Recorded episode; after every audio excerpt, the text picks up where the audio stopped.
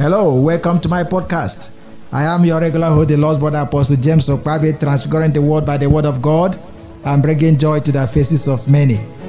In this episode, we are going to look at the hope that Jesus created in his disciples. And I want to return this back into our heart for us to know why we believe and the ultimate in believing.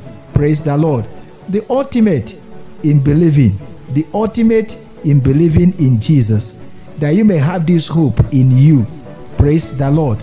He that has this hope in him purifies himself, even as himself is pure. Amen. You will hear it in this part and in the second part of it. God bless you as you listen. Yeah, read it again. John chapter John chapter 14 verse 6. No, sorry, John chapter 14 from verse 1. Let not your heart be troubled. You are trusting God. Now trust in me. There are many homes up there where my father lives. And I'm going to prepare them for your coming. Yes. When everything is ready, then I'll come and uh, get you. Praise God. Amen. You know, like as I said, I said Jesus would have been what? The greatest what? Impostor. If there is no place upstairs.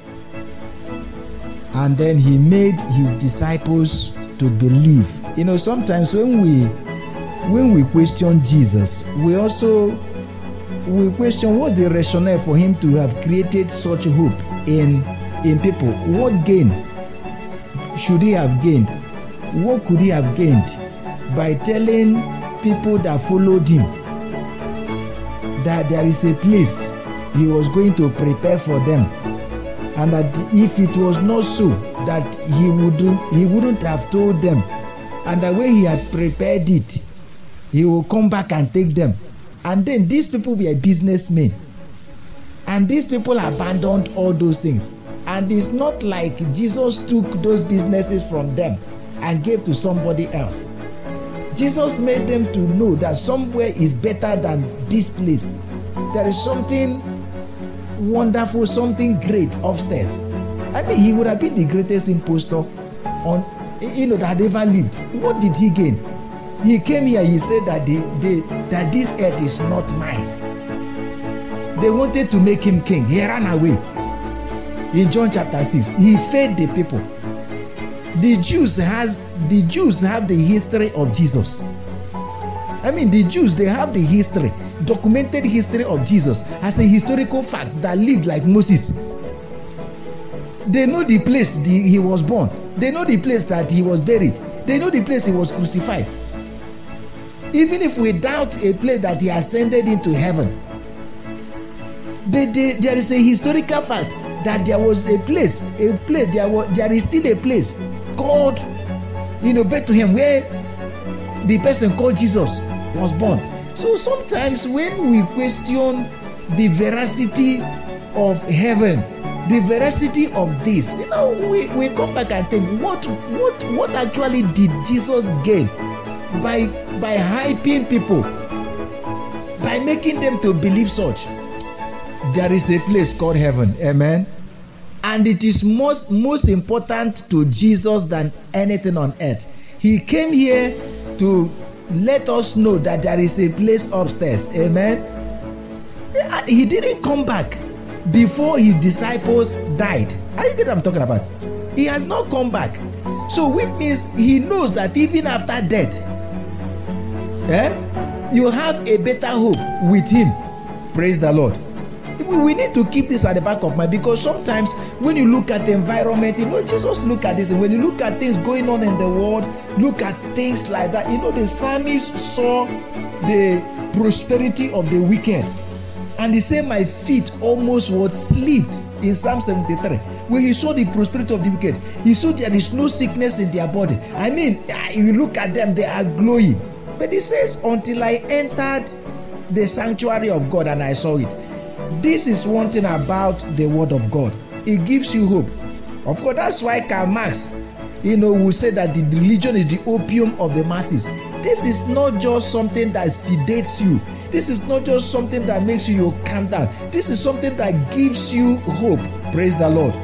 That even after you have lived your life here on planet Earth, you have a place. What would Jesus have gained by telling his disciples that? Would have been the greatest impostor that ever lived. And said to them, There is a place in my father's house, and I'm going to go and prepare that place. And after I prepare that, I will come back and take you. There is no other founder of religion that gave their, their disciples, you know, such hope and said, I'm coming back. And he told them he was going to die. He told them, I will die, and after three days, I will come back. He said in John chapter 2, he said, Destroy this temple, and I will rebuild it in three days. And they understood he was talking about his death. He made it clear to them by this time, he had already let them know that he was going to die. But they didn't understand he was going to. And he said to them that I'm going to prepare a place. Also, we should have hope. Amen. We should have hope. There is hope for eternity. There is hope. Even if that you live your life for Jesus and die without anything because you are living for Jesus, Jesus said, I will come back and take you. Amen. In other words, He's going to come back and resurrect you and take your body. But right now, He takes your spirit and your soul to be where He is. Praise the Lord. You know, people who are in mysticism, they know that you can separate your body. They know. They know that you have your inner being called your soul. They know that when this body falls and then becomes lifeless, that the soul, the spirit and soul, especially the soul, is separated. Another soul is alive. Even your dream just makes you know that there is life beyond life. Amen. When you are live, lying lifeless, nothing, you don't know what is going on, but you move out of your body. You can travel to some places and come back and get accurate information and return to your body. So these things are life. You know, so Jesus has let us know that there is hope. Amen.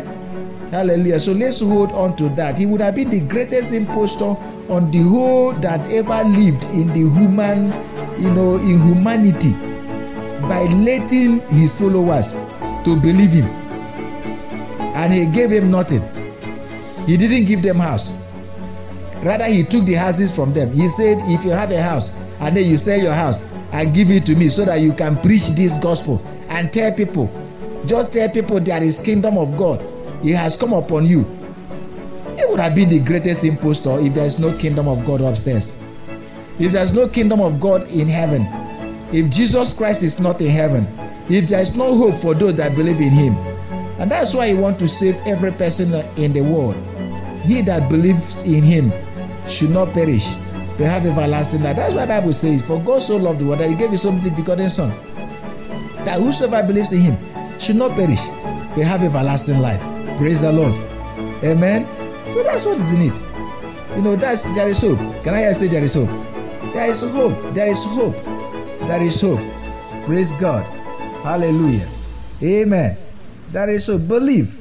As Jesus told his disciples, these guys left everything and believed him and trusted him.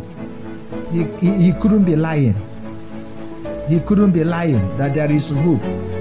There is a place eh, upstairs in my father's house. There are many mansions, and he is preparing one for you. Amen.